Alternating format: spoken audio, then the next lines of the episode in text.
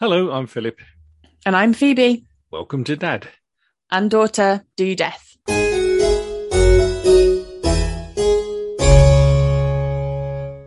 Good evening, Phoebe. Hi, Dad. How are you? I'm fine. I'm fine. So, autumn has arrived. It's here. We made it. Just into autumn. Yep. I got my pumpkin cupcake foaming hand wash from Bath and Body Works. Oh, it arrived, did it? That's good. It arrived and uh, it is now in use, but it is strictly being kept um, high up so that little hands can't uh, Waste it. waste it. Very good. Yeah, and it's uh, getting so dark in the evenings now. so early as well. So, uh, just So- the perfect time to cuddle up with an episode of Dad and Daughter Do Death Absolutely. and, and, And listen to some true crime from UK and Europe. And here we are, episode 33. Episode 33. Yeah. Racking so them up. We are, yeah. And it's uh, it's great that so many people are, are still listening to us. So thank you very much. Any true crime news this week to report, Phoebe?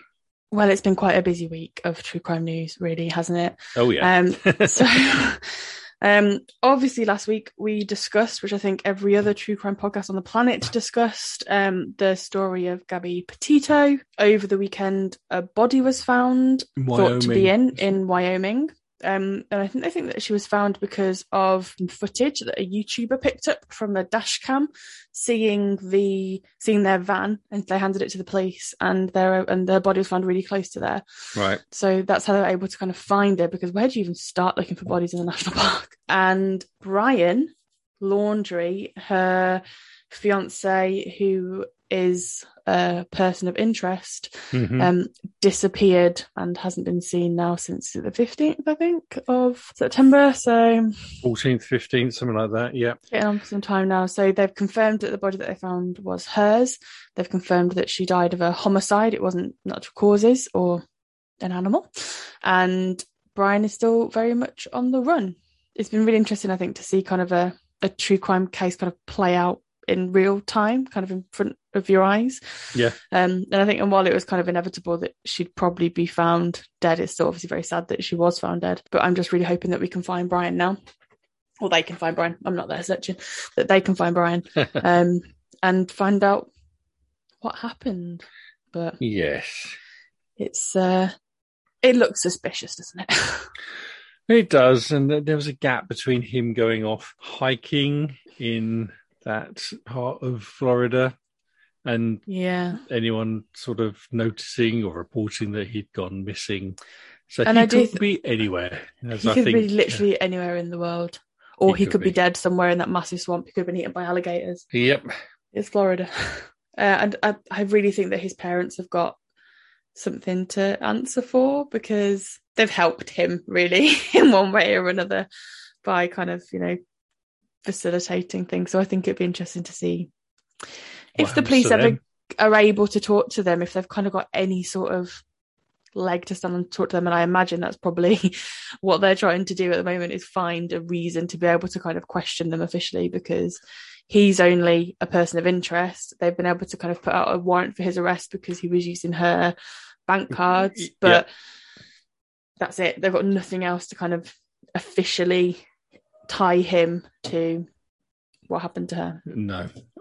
Very circumstantial, but It's all really circumstantial. extremely suspicious. so suspicious and as a true crime follower it's uh We you know don't how often see innocent people acting like this the police have got a really difficult job on their hands at the moment i think Yeah. i'd put quite a lot of money on that it was uh brian had something to do with it and like i think i said to you earlier this week best case scenario he abandoned her and left her behind and decided to drive back to Florida or 36 hours of driving that it was and left her for something to happen to her, which isn't a crime, I don't think, but it's not a very nice thing to do to somebody that you love. So, you know, best case scenario, that's what he did to her. Also, this week there's been a really sad story of the mother, her two children, and a friend that was staying over uh, Mhm. in a little town near Derby, and they have arrested someone called Damien Bendall now for their murders. Not entirely sure what the motive is or what's been going on there, just a really sad case, and particularly sad for the uh, parents of the girl that was having the sleepover. Yeah, definitely. Oh, and the dad of the, uh, the Yeah. two kids who uh, was obviously devastated by what had happened, and as you would be. And the other big news this week has been about Sabina Nessa, the teacher, primary school teacher um, from London, who was murdered in London last Friday night, which has sparked all sorts of outrage online, um, and rightly so. Another lady walking somewhere, you know, walking home, walking to meet a friend, as a lady should be able to do alone on a Friday night In, in London, um, in London being murdered, which is just awful, awful, awful. Coming so soon after the Sarah Everard case, when there was a, again an outcry why women shouldn't be able to walk alone Yeah. at night without a fear of being attacked. I read a thing earlier that said um, at least 108 women have been killed so far this year by men in England. Mixture of kind of domestic things, random attacks, sex attacks, things like that. Just, you know, where are we? That's kind of one every other day, really, isn't it, so far this year, where we are kind of in the year and how much Pretty much, year. yeah, two thirds of the way Um, through the year, maybe. Yeah, we are. and. That's just horrific. Yeah, So fingers crossed again that their family find out who did it, what their motive was, and that that Yep. person is put in prison for a very long time. brought to justice.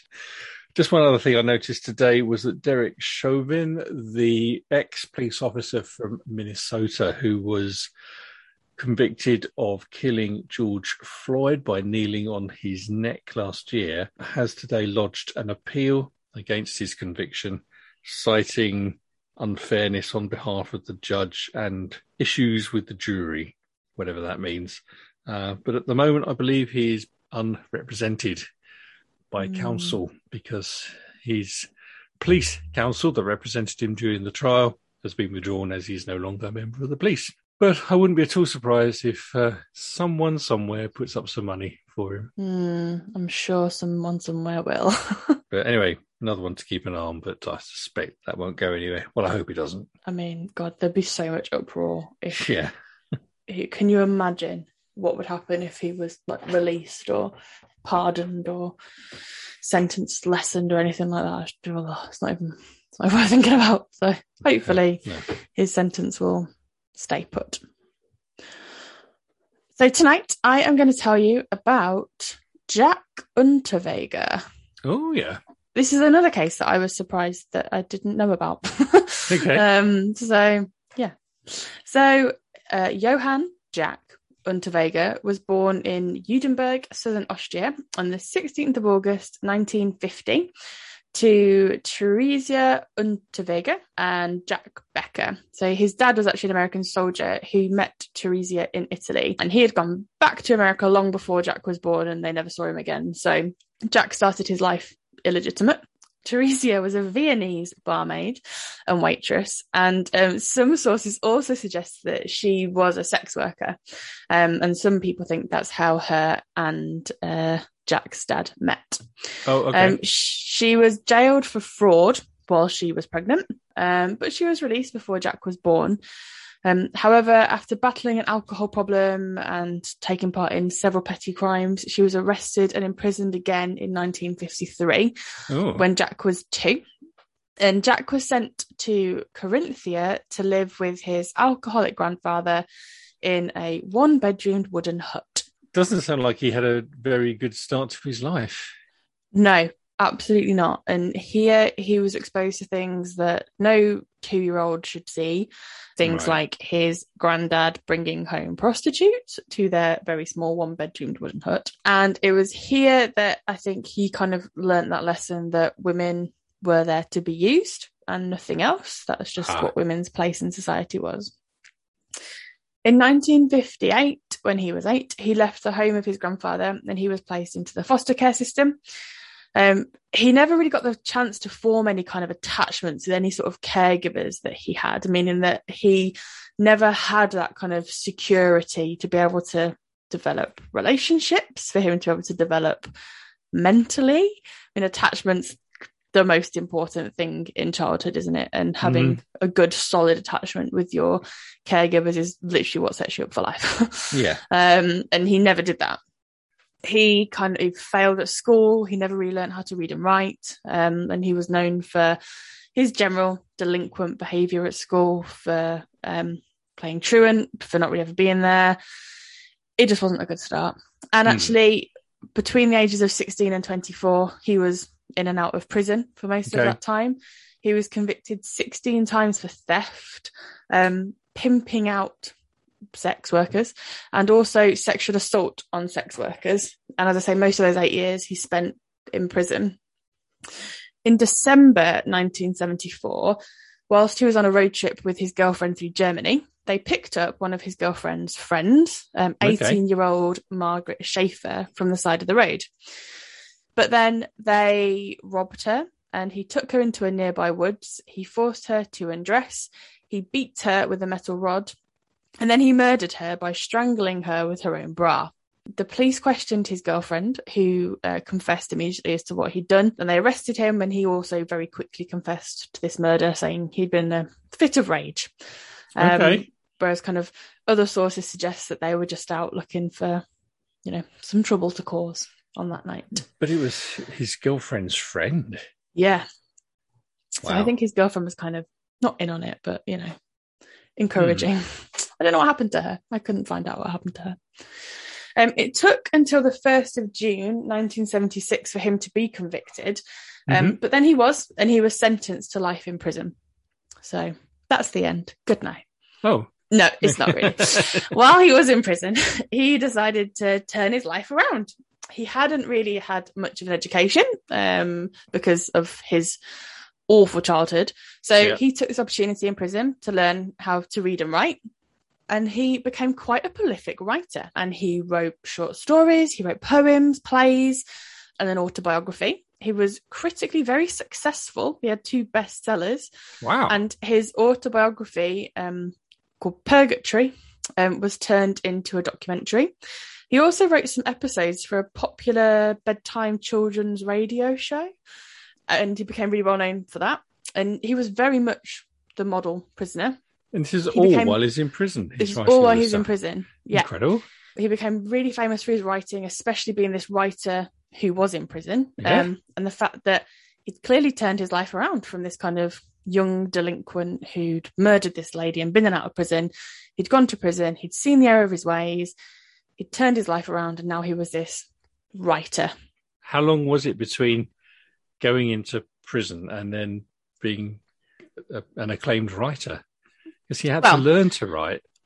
So in 1985, so he'd been in prison for nine years. Nine years, yeah. Um, a campaign to pardon him and to release him from prison was started. So okay. about that sort of amount of time. Um, so all right, he did well then. Yeah, so quite quickly he obviously learnt to read and write, and I think there was quite a lot of press around it because he was a prisoner who was writing these stories, and they found yeah. that they were quite good. So he got quite a lot of press attention they said that he'd clearly turned his life around and he was reformed. So, and the Austrian president of the time, Rudolf Kirchschläger, refused, saying that, well, he'd been sentenced to life and so he was mandated to a minimum 15 years in prison.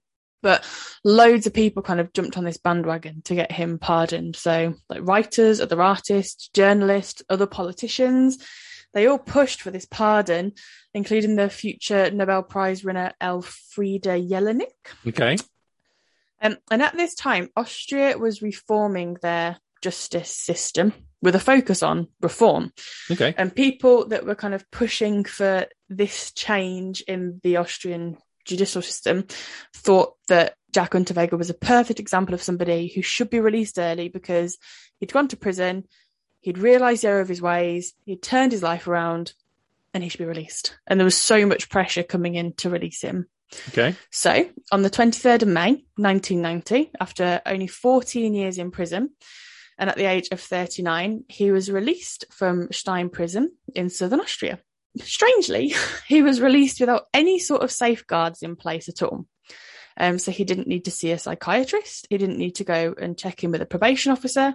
He was completely free to go on with his life. It wasn't just parole or anything like that. It, it wasn't just parole. He was completely free. straight wow. out there. So he moved to Vienna, where he mingled with the rich and famous, and he became a really popular journalist and writer, kind of building on that success that he had in prison. He bought himself a shiny new white Ford Mustang, and his autobiography was taught in schools oh, as wow. kind of as part of like the national curriculum. Um, and his stories for children were performed on Austrian radio like daily. He was, you know, really quite big and famous. He was regularly on the telly. He was hosting programs discussing criminal rehabilitation and how great it was that he was now released and what a good job the prison system were doing at reforming their prisoners. Um, and he regularly did poetry readings for the groups of women that would mm-hmm. flock mm-hmm. to come and see him. He became quite a kind of, you know, success with the ladies. Um, and know, he wasn't a bad looking man. He wasn't people, women were interested. So he'd built himself this fantastic career, um, and his reintegration into society was seen as a huge success. Okay, just recap: he'd he'd killed Margaret, I think her name was. Yeah, was he killed Margaret Schaefer in Germany in 1974. Four, right. Yeah.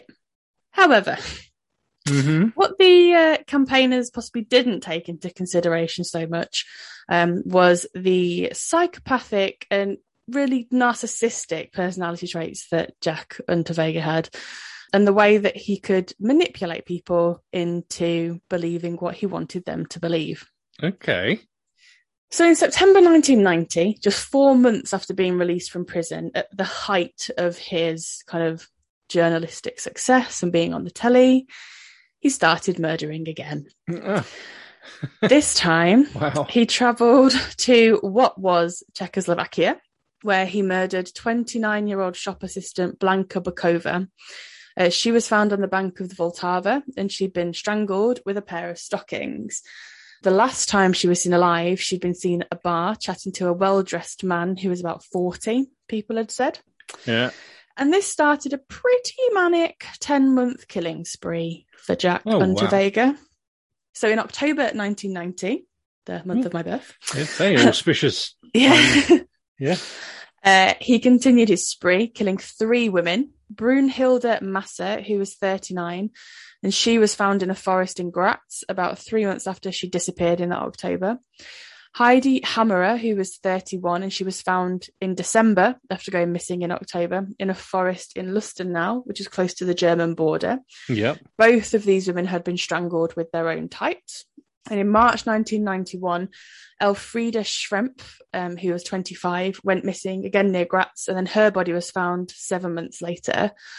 These murders were all meticulously planned, um, and the places that he left them meant that it took a long time for them to be found. Yeah, yeah. But then he'd also kind of covered them in like leaves and twigs, like he did Blanka Bukova in Czechoslovakia, almost as a kind of like funeral ritual for them. Okay, yeah. Um, which apparently is quite a common thing for serial killers to do, to kind of have this like little kind of funeral ritual once they've left the bodies.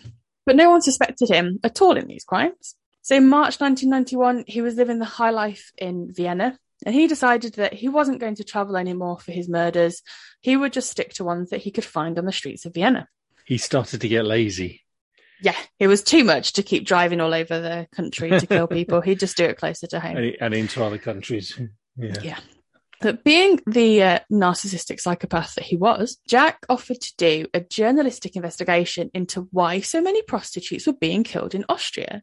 Mm-hmm. It had mm-hmm. jumped from less than one a year to like seven or eight in the past few months. And he was going to create a piece of work to determine why. He visited the top crime detectives and asked them, you know, why aren't the police do more about this? Why aren't they taking this more seriously?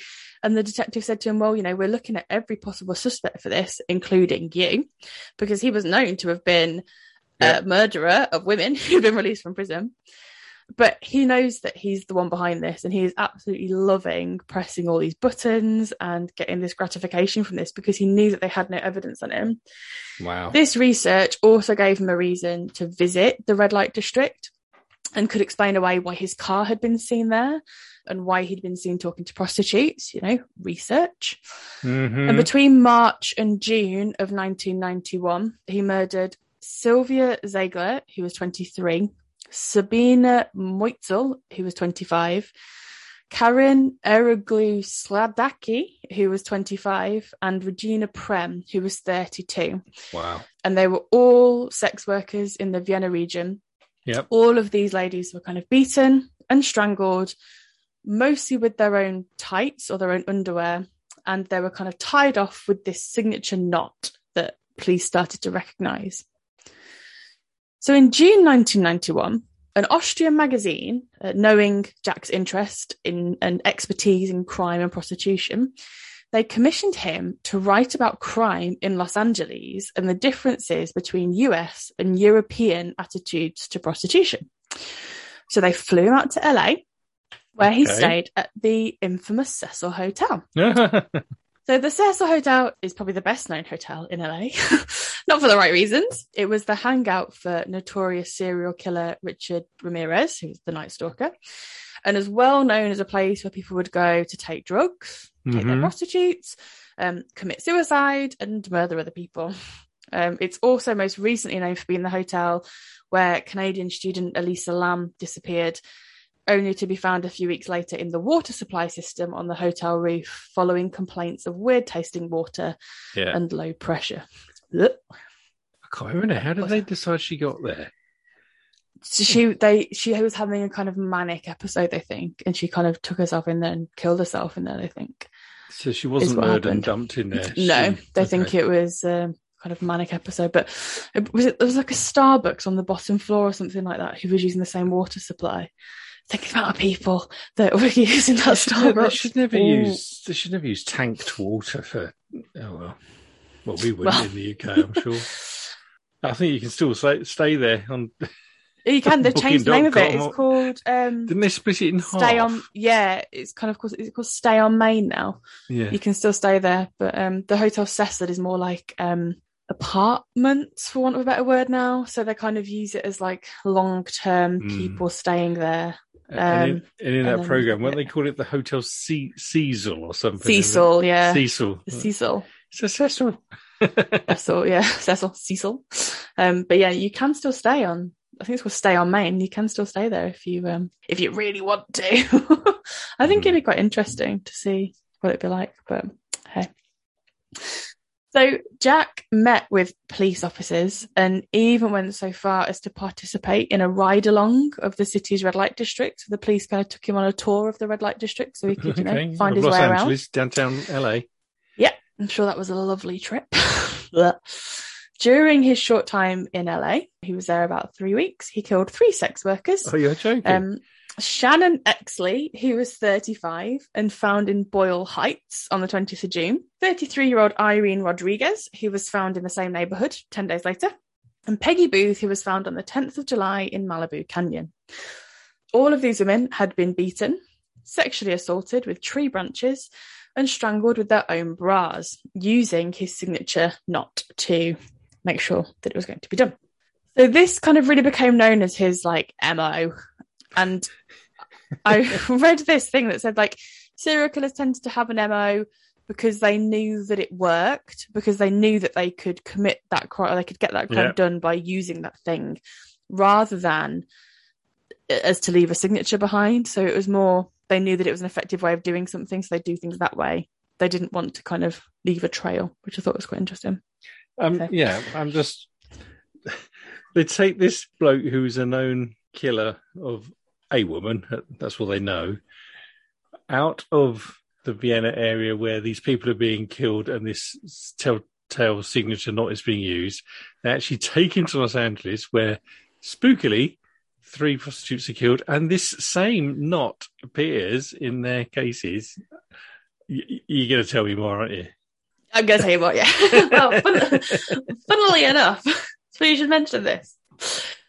So he'd been a person of interest in this case pretty much since the beginning because of his history. Yeah. And they didn't really have any other suspects who they were looking at. And they took a serious look at him and what he was doing, and they kept him under surveillance. in, Now- in Austria. in Austria, he was Yeah. kind of really kept under surveillance. So, um, a guy called Dr. Ernst Geiger, who was actually a detective on the Austrian Federal Police Force, he'd never been convinced by Unterweger's act as a reformed man. He'd always thought, no, there's something dodgy going on here. Um, and when he was invited to go to Los Angeles, it wasn't just him who realized that the latest murders in, in Vienna stopped. um, and he realized that he was going to have to seriously look at his movements and either eliminate him or arrest him. And it was just a question of getting the right evidence. So the police began to trace all of his kind of paper trail activities from credit cards and receipts and rental car agencies.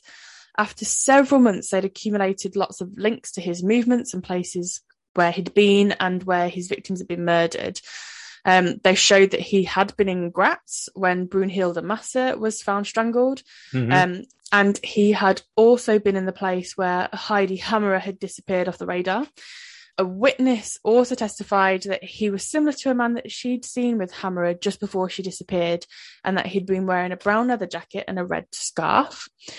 And sightings of Unterweger with the other victims in Vienna had also been established. I think they'd realised that it probably wasn't to do with his article writing. Okay.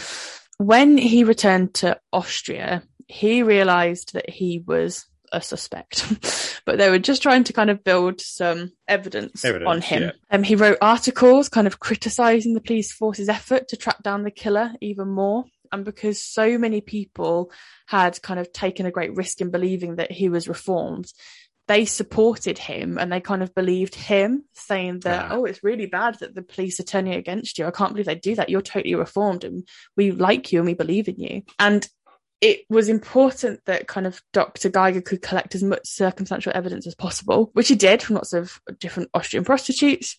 And he was able to carry out forensic tests on a car that Unterweger had bought on his release from prison, and a okay. hair fragment was found um, in that car. And DNA tests proved that it belonged to Blanka Bokova, who was his very first victim, who he'd killed in, or who's since been released from prison, who he'd killed right. in Czechoslovakia. Right. Um, and so that evidence allowed um, them to get a warrant to search his flat. When they did that, they discovered a brown leather jacket and a red scarf. And they also came across a menu and receipts from a Malibu seafood restaurant, together with some photos of Unterweger posing with female members of Los Angeles Police Department. And so he thought, oh, you know what? I'm gonna, I'm gonna get in touch with the LAPD and mm-hmm. just find out what's going on. He was surprised to find out when he got in touch with them that they were discovering and investigating similar crimes. So he, Geiger, discovered because they'd not at this point they'd not thought that they were related. On a hunch, he'd thought, hmm, I know he's been to LA. I'm going to get in touch with them and find out if anything's yeah. happened. So when Geiger called them and said, "We've had these murders in Vienna." And I know that this guy who's our suspect has been in LA. Have you had anything suspicious happening? And they were like, oh, actually, while you mention it, these we've had three prostitutes murdered, and they realised that the murders were were identical. They were of the same sort of people, yeah. the same sort of ages, and they'd all been killed when he was there at the right times, and also they'd all been murdered and used this knot to tie them up, as you said yeah. uh, a few minutes ago. there were kind of receipts from his apartment and they kind of correlated to hotels near where the prostitutes were murdered and things like that. So everything kind of added up. So Jack Unterweger's friends kind of tipped him off that the police were now searching for him. And okay. Jack Unterweger left Austria with his new kind of teenage girlfriend and they managed to enter America. Oh, and oh, wow. yeah, they started, they managed to kind of lie to get themselves in. And they started a campaign to make him look like a victim of police persecution and make him look like a scapegoat for kind of all of these murders. And how could they do that to me? I've only ever been a good man. Why? Why me? and he managed to persuade Austrian newspapers to kind of publish his case for defense, saying, well, it wasn't me, they're, they're lying playing the role of like the wronged man and a victim of police vindictiveness. Mm-hmm. Um, and some of the papers even paid him for this and his kind of wow. exclusive insight into what was going on. He was a real manipulator, wasn't he? Oh my god, yeah, It's like a proper psychopath. So because Unterweger had lied to get into the US, he could technically be arrested for this. Okay. Um, but they managed to kind of track him down in Miami. And when they found him, he was arrested and he was questioned, um, obviously for the murders in Vienna and LA, and they kind of presented him with the evidence. He said, fine, put me on trial. And he said that he wanted to be tried in California, as he knew he would be facing a charge of murder against just three victims rather than potentially nine in Austria. Nine. However, he very wow. quickly changed his mind when he realised that if he was tried in California, he'd be facing the death penalty. Um, okay. Um, because in 1990 in California, they were absolutely still using the death penalty. Okay. And I don't think they pref- do now, do they? No, not now. It yeah. finished it 2006, I think. But in 1990, they uh, or 92 by the time this was, um, yeah. they and they they would have used the gas chamber. That was their kind of preferred method of execution, which seems barbaric. Uh, so he very quickly agreed to be extradited to Austria to go on trial right, okay. there. He was deported on the 28th of May, 1992. You should have gone to Mexico. Yeah, I mean, he was so close. Or Cuba, he was so close. He played on logic to defend himself and he was saying, you know, why would he do such a thing? He has turned his life around. He's got all this fame and money. Why would he? Why would he suddenly decide to destroy his really privileged life by murdering more women? What would he have to gain? So before the court case commenced, Dr. Geiger enlisted Thomas uh, Muller, chief of the Criminal Psychology Service in the okay. Federal Ministry of the Interior, to accompany him to America and learn all they could about the psychology of compulsive serial killers, which mm-hmm. was obviously something that had been done with the FBI in the criminal profiling work that had been done and kind of championed by Robert Ressler and John Douglas of Mindhunter fame. Oh, yeah, yeah. So through the briefing with the behavioural science unit at Quantico, which is where the FBI was yep. based, I learned that the other day. um, Geiger and Muller discovered that there were standard forms of behavior relating to murderers like Unterweger, who also displayed like deviant sexual obsessions that usually followed a pattern. And although most serial killers rarely move from one country to another, the details of the deaths of the LA prostitutes were just too close to those ones that were happening in Austria to be coincidental and with the timelines and everything. Yeah. Take him to Los Angeles, the murders stop in Vienna and start there. Yeah, and then yeah. he moves back. Yeah, and then um, and his telltale knot. yes, and they did analysis on these knots to check that you know they were actually the same knots. They weren't just looked, and they they were absolutely identical. They all matched together, and this was really the most tangible evidence that they found to use against him to say you're yeah. clearly this person who's killing all of these women. So in June 1994 in Graz, the trial began. Unterweger, as an Austrian citizen, was to be tried of all the murders in LA, Prague, and Austria, which I thought was quite interesting that he was tried of all of them, not just the yeah. Austrian one. He played to the gallery and utilized his very well honed skilled of skills of manipulation mm-hmm. by appealing to the jury and the public sense of fair play. And he was saying that, yeah, I'm a love rat and I can be a liar and I consume women rather than love them, why would they kind of, you know, who's being so honest, who's saying, yes, I'm like this, but I would never do something like this. You know, why would they not believe him? And they kind of all got caught up in his charade what the defense didn't count on was the response to kind of questioning from the prosecution based on those psychiatric reports that they did.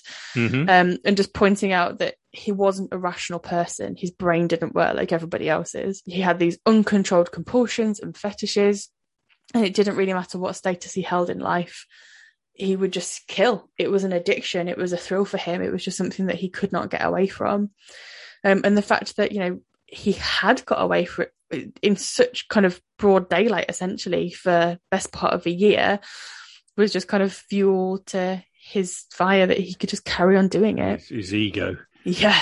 The other evidence that was kind of presented was things like the knots, the fact that the knots were the same, that Blanka Bukova's hair was found in his car, mm-hmm the red fibers found on Brunhilde Masser's body from his scarf. It, it, was quite a compelling case for yeah. the prosecution, yeah, really. Yeah, um, yeah that, but, that, sounds that sounds like really tangible evidence. I I just struggle a bit with the idea that of the psychological expert witnesses just saying, "Well, you're clearly deranged." You're I don't know how they would convince a jury that of what they were I think saying. It all just I'm, helps I'm... to kind of build a character, doesn't it? And say, right, well, this is okay. the sort of man that he is. The fact that he's been playing this person all this time when actually we've got very compelling evidence to say that he's been murdering women this whole time whilst he's been doing these things.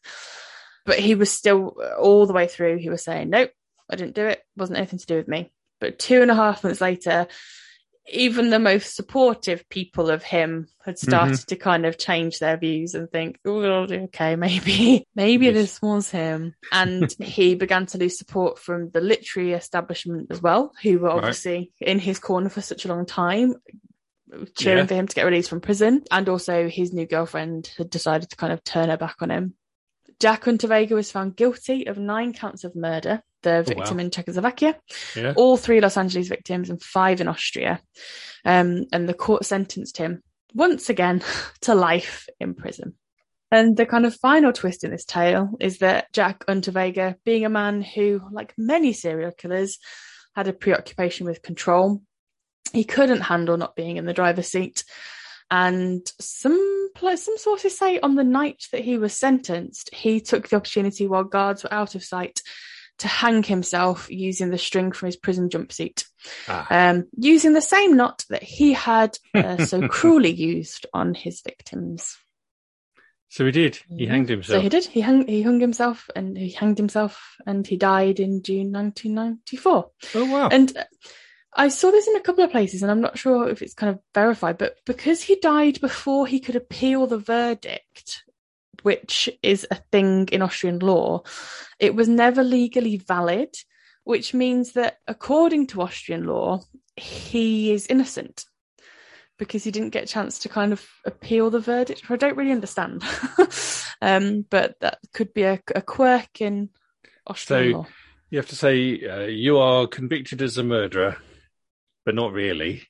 And then you say, "Am I really convicted as a murderer?" And they say, "Yes, you really yes, are. you are. Yeah, and, and because oh, he okay, hadn't then. been properly." but there's a similar law in America, isn't there? Or if I'm not sure if it's a bad translation. It's like if you are on appeal and you die, then you are found oh, not guilty. Yes, uh, um, in Massachusetts, because when Aaron Hernandez um, committed suicide, he did it while his appeal was going through, so it meant that he would officially die an innocent man, which meant that was his daughter could um, inherit his money. Right, so I wonder okay. if it's something like that. So he was kind of on appeal rather than waiting for an appeal. Right. Okay. Um, and then he kind of killed himself, which made him be regarded as innocent. Well, yeah, that is the story, story. of yeah. Jack Unterweger.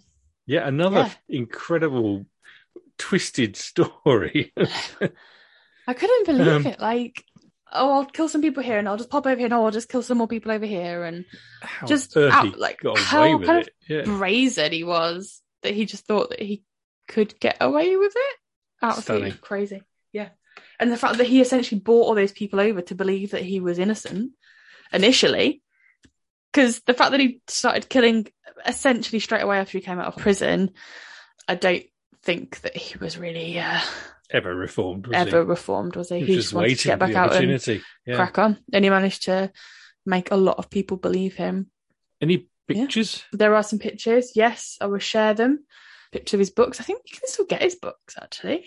Um, I'll, I'll really look on Amazon. um, yeah, you know, that's what on to my birthday. Yeah, a really interesting story. Yeah, and uh, complex.